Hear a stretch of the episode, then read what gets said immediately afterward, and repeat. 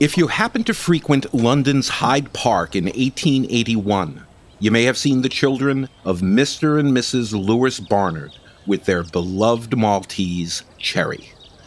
During their visits, the children befriended the park's gatekeeper, Mr. Windbridge, who found occasion to sell them ginger beer and lollipops. Time went by like it always did. When Cherry died, the family approached the kindly gatekeeper to ask a favor. They asked if they could lay Cherry to rest in the back garden of Victoria Lodge near the park's north end. Permission was granted. A stone was erected reading, Poor Cherry died April 28, 1881. Word reached the Duke of Cambridge, whose beloved Yorkshire Terrier had died beneath a carriage wheel. A similar burial was arranged.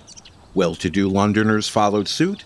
300 dogs were laid to rest in the tiny patch of Hyde Park until the cemetery closed in 1903.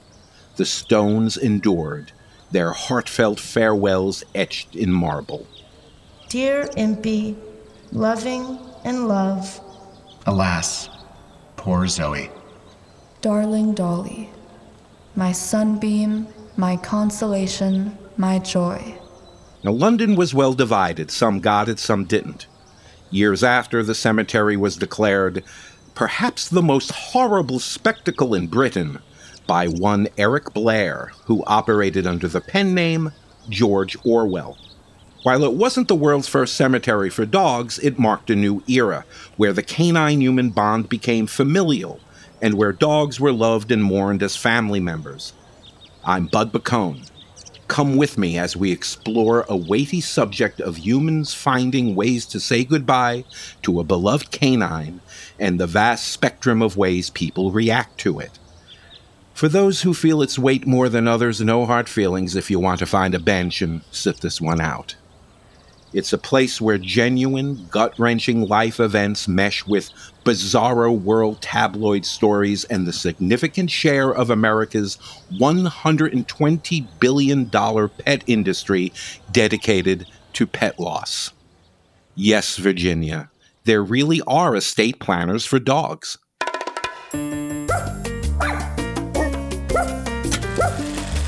There have been dogs as long as there have been people. Cookies! This dog was going places. Fast. The American Kennel Club. Kennel Club. Take your dog down and back for me, please. Down and Back Stories from the AKC Archives. This is the show for you. With Bud Boccone. This puppy has potential.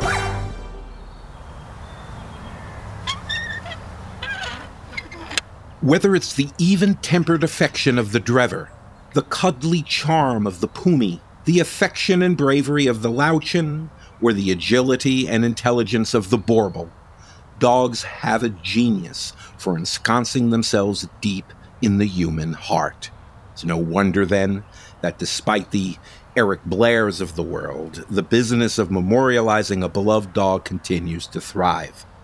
Here, for instance, at the Hartsdale Pet Cemetery, 20 some miles north of Midtown Manhattan. Originally the Hartsdale Canine Cemetery, it was founded in 1886 during the heyday of its Hyde Park counterpart. In the waning years of the 19th century, Emily Berthet, accomplished equestrian, as liberated a woman as that century could manage collaborated with prominent veterinarian Samuel Johnson, recognizing the desire for those of means to provide a dignified resting place for canine family members. Ms. Berthet provided five hillside acres for what came to be nicknamed the Peaceable Kingdom.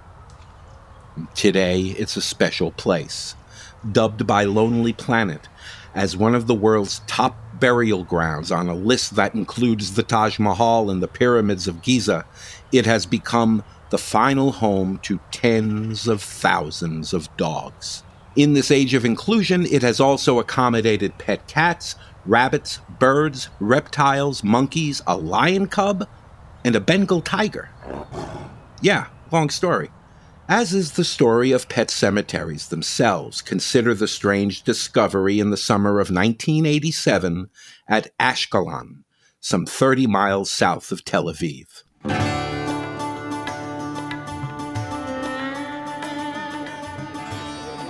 In a dig led by Harvard archaeologist Lawrence Stager, a team sought clues to a series of civilizations who dwelled here from about 1800 BC and for the 3,000 years following. The first bones led the team to believe they'd simply found discarded animal remains, until they found more, then more still. Soon they had discovered 30 skeletons of dogs, all the same breed, dating from the 5th to the 3rd century BC. Archaeology has shown that the prick eared, curly tailed Canaan dog had existed in the area for millennia. Each dog was carefully buried on its side, with its tail wound around its hindquarters, the tail's tip pointing down. By the end of the first summer, 120 dog graves were found within 50 square yards. Through the years, the number would swell to 1,300. Evidence shows they were buried individually and at different times. All this on prime seafront property. An early theory was there was a major kennel, and though many of the dogs were puppies, all seem to have died natural deaths. It has been suggested that the dogs were revered as sacred animals and were allotted a special patch of land as their own cemetery. Is this the product of grieving humans, or of appeasing a deity, or something else? We've decided to leave our engineer Josh on site here night and day until the mystery is solved. Wait, I'm sorry, what? The rest of you come with me. Our next stop is across the Mediterranean. This is ancient Greece. Though it was the cradle of civilization, things weren't all ouzo and skittles, certainly not at least for a fellow named Icarius.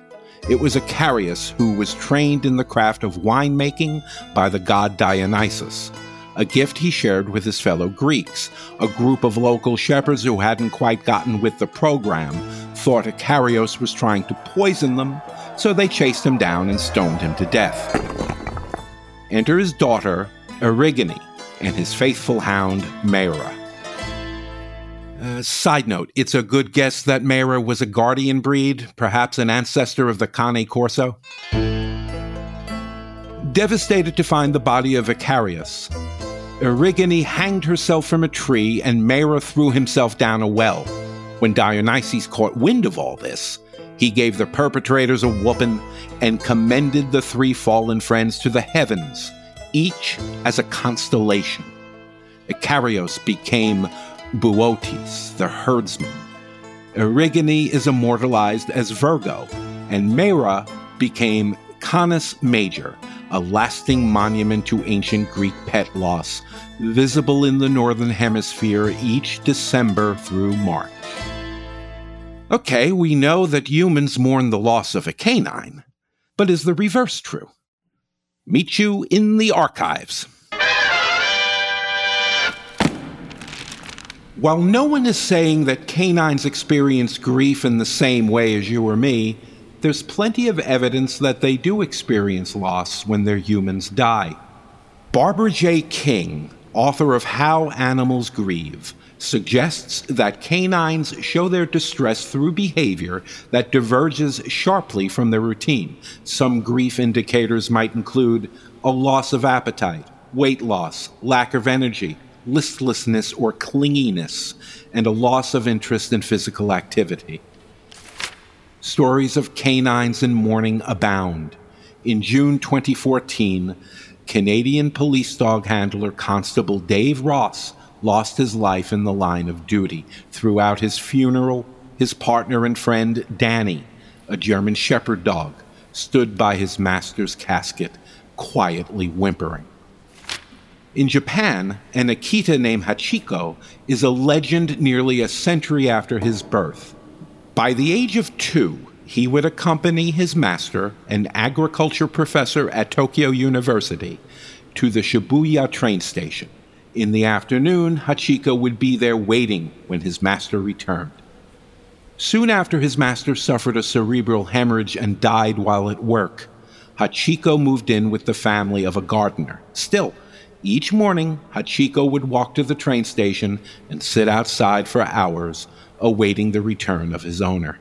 Once newspapers had picked up the story, visitors would greet Hachiko in his daily vigil, giving him a pat and maybe a treat. Hachiko would live to see a statue erected in his honor near the station entrance. One day, he lay down and died not far from that spot, after ten years of waiting in vain for his master's return.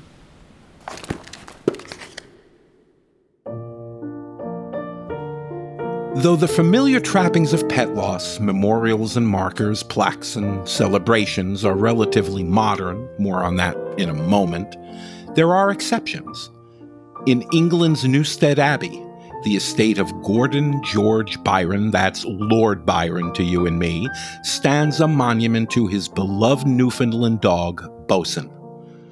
When Bosun had contracted rabies, it's said that the poet stood fearlessly by, nursing him, never fearing infection.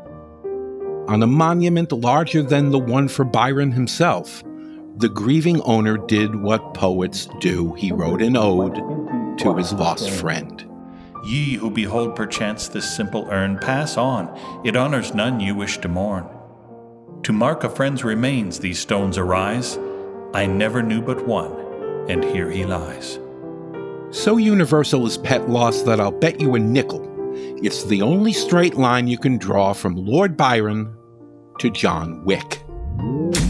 I lost everything. That dog was a final gift from my dying wife.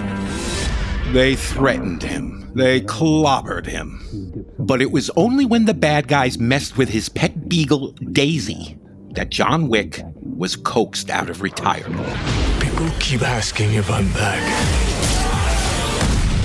Yeah, I'm thinking I'm back. Films involving canine loss are about as old as the medium. Generations have shed tears growing up with Old Yeller and Sounder.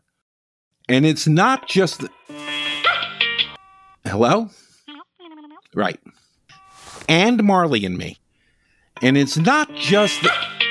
Hello? Sure. And I am Legend, and Red Dog, and Where the Red Fern Grows. And it's not just. All right, all right, lots of titles. I get it popular music, which we won't share here because of, you know, royalties, has long since embraced canine loss as an emotional hook from Elvis's Old Shep to Shannon by Henry Gross, and many, many others. Visit any bookstore and you'll find but a few of the countless titles dealing with the mourning of a canine. Saunter over to the fiction area, and you'll find truckloads of stories of dogs beloved and lost.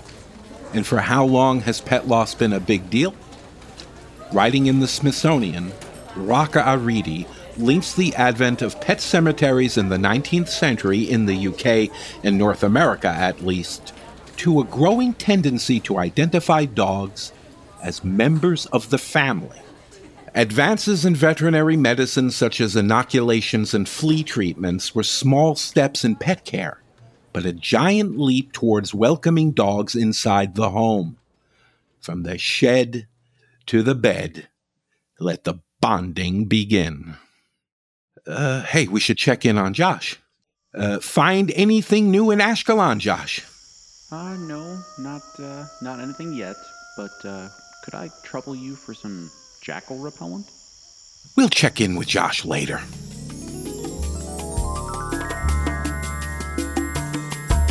You're listening to Down and Back Stories from the AKC Archives.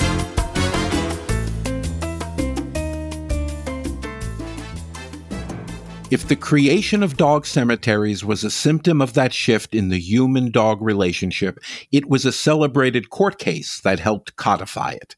On the docket, it was Burden v. Hornsby. To generations of Americans, it's remembered as the story of Old Drum. A story still told around campfires on lazy summer nights at AKC headquarters in Midtown Manhattan. It begins in Missouri, one October evening in 1869, when a shot rang out. Old Drum, a favorite black and tan coonhound belonging to Charles Burden, was dead. The culprit was Burden's neighbor and brother in law, Leonidas Hornsby, whose sheep had been falling prey to dogs. Hornsby vowed revenge on the first dog he saw, and it happened to be Old Drum. Burden brought a $100 lawsuit against his brother in law in a case that went to trial three times. It was at the third trial that Burden's lawyer, George Graham Vest, delivered a closing argument regarded today as an American dog war classic. The speech popularized the phrase man's best friend, flawlessly articulated the emotion of canine loss, give or take a gender pronoun, and legally entrenched the dog as part of the family. The story and the speech were immortalized in an episode of Death Valley Days, first aired on Christmas Eve, 1964. Vest's role was played by the show's host, Ronald Reagan, who recited the famous speech verbatim, said Vest. The best friend a man has in the world may turn against him and become his enemy. His son or daughter whom that he he has reared with loving care may prove ungrateful. Those nearest and dearest to us, those whom we trust with our happiness and our own good names, may become traitors to their faith. The money a man has, he, he may lose. It flees away from him, perhaps when he needs it most. His reputation is sacrificed in a moment of ill considered action. Those people who are prone to fall on their knees to do us honor when success is with us may be the first to throw the stone of malice when failure settles its clouds upon our heads. The one absolutely unselfish friend a man can have in this selfish world, the one who never deserts him, the one who never proves ungrateful or treacherous, is his dog. A man's dog will stand by him in prosperity and in poverty, in health and in sickness. He'll sleep on the cold ground where wintry winds blow and the snow drives fiercely, if only he can be near his master's side. He'll kiss the hand that has no food to offer. He'll lick the wounds and sores that come in encounter with the roughness of the world. He guards the sleep of his pauper master as if he were a prince. When all other friends desert him, he remains. When riches take wings and reputation falls apart, his love is as constant as the sun in its journey through the heavens. If fortune drives his master forth into the world an outcast, friendless, homeless, the faithful dog asks no higher privilege than that of accompanying him to guard against danger, to fight against his enemies. And when the last scene of all comes, when death takes the master in its arms, when his body is laid away in the cold ground, no matter if all other friends pursue their way, there by his graveside, the noble dog will be found. Head between his paws, his eyes sad but open, in alert watchfulness, faithful and true, even to death.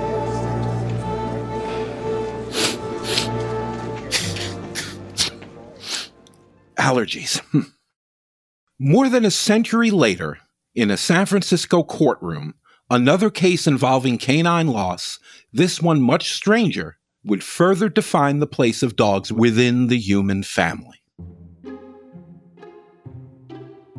Soon after Mary Murphy took her own life in 1979, it was disclosed that she'd left $200,000 to the charity Pets Unlimited. But another clause in her will ordered that her collie cross, Sido, be destroyed immediately. Her executor explained that Murphy feared that no one could take the right care of her dog. The San Francisco SPCA, who was now caring for the dog, refused the order and went to court. As that went on, state senators were lobbied and legislation was passed negating Murphy's request. The next day, a Superior Court judge ruled, possibly with the words of George Graham Vest flowing gently in his mind, that the right to dispose of property after death does not extend to a dog or to any living creature. Dogs are more than mere property, they're special. The law says so. Of course, dogs as beneficiaries in wills is a whole other thing. In the summer of 2014, a New York canine made the news. She was Sophie, a Papillon, and a resident of the Dakota, thank you for asking. Perhaps neighbors had been used to the sight of her favorite human whistling for her. Hard not to notice when that human was Lauren Bacall. You know how to whistle, don't you, Steve? You just put your lips together and blow. That summer, the legendary screen star died. In her will, she had practiced a kind of canine loss in reverse, the now familiar, even common practice of providing a bequest for a favorite dog. While much of her $26 million estate was left to family, she carved out $10,000 for Sophie's continued care in the home of Ms. Bacall's son, actor Sam Robards. Weeks after Sophie lost her favorite human, Joan Rivers died unexpectedly in a New York hospital. At the time, Rivers had four dogs a Havanese, a Parson Russell Terrier, a Border Collie, and a Japanese Chin named Tegan. It's reported that a substantial chunk of her $150 million estate would go to their continued care. And a few years earlier, in 2008, an Australian magazine reported that Oprah Winfrey planned to leave $30 million to her dogs, whose cast of characters has almost certainly changed by today. Sometimes a celebrity dog bequest story bypasses traditional press and makes a beeline for the tabloids or rabbit hole if you're internet inclined. Rarely more so than in the case of Leona Helmsley and her Maltese named Trouble.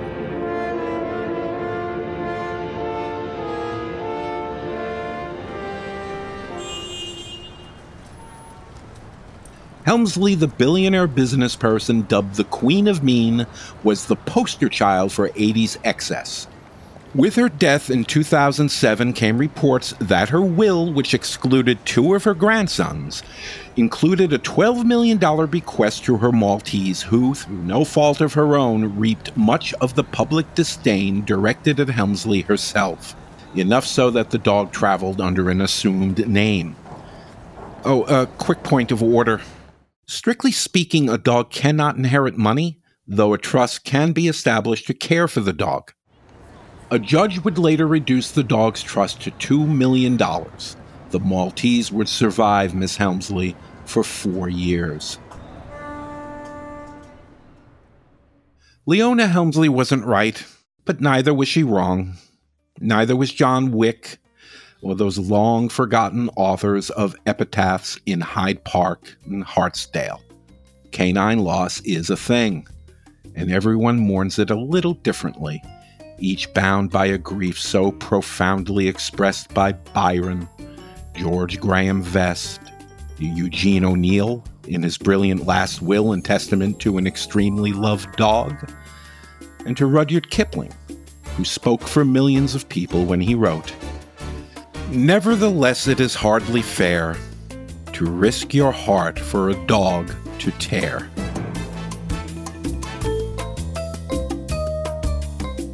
If you're grieving the loss of a pet, you are not alone. Consider joining our AKC Pet Loss Support Facebook group at www.facebook.com slash groups slash AKC Pet Loss Support. If you or someone you know is in a crisis, please contact the toll free National Suicide Prevention Lifeline at 1 800 273 TALK 8255 or chat with them online at www.suicidepreventionlifeline.org slash chat. Down and Back Stories from the AKC Archives. Visit akc.org for more on all things dog and find bonus materials for this episode.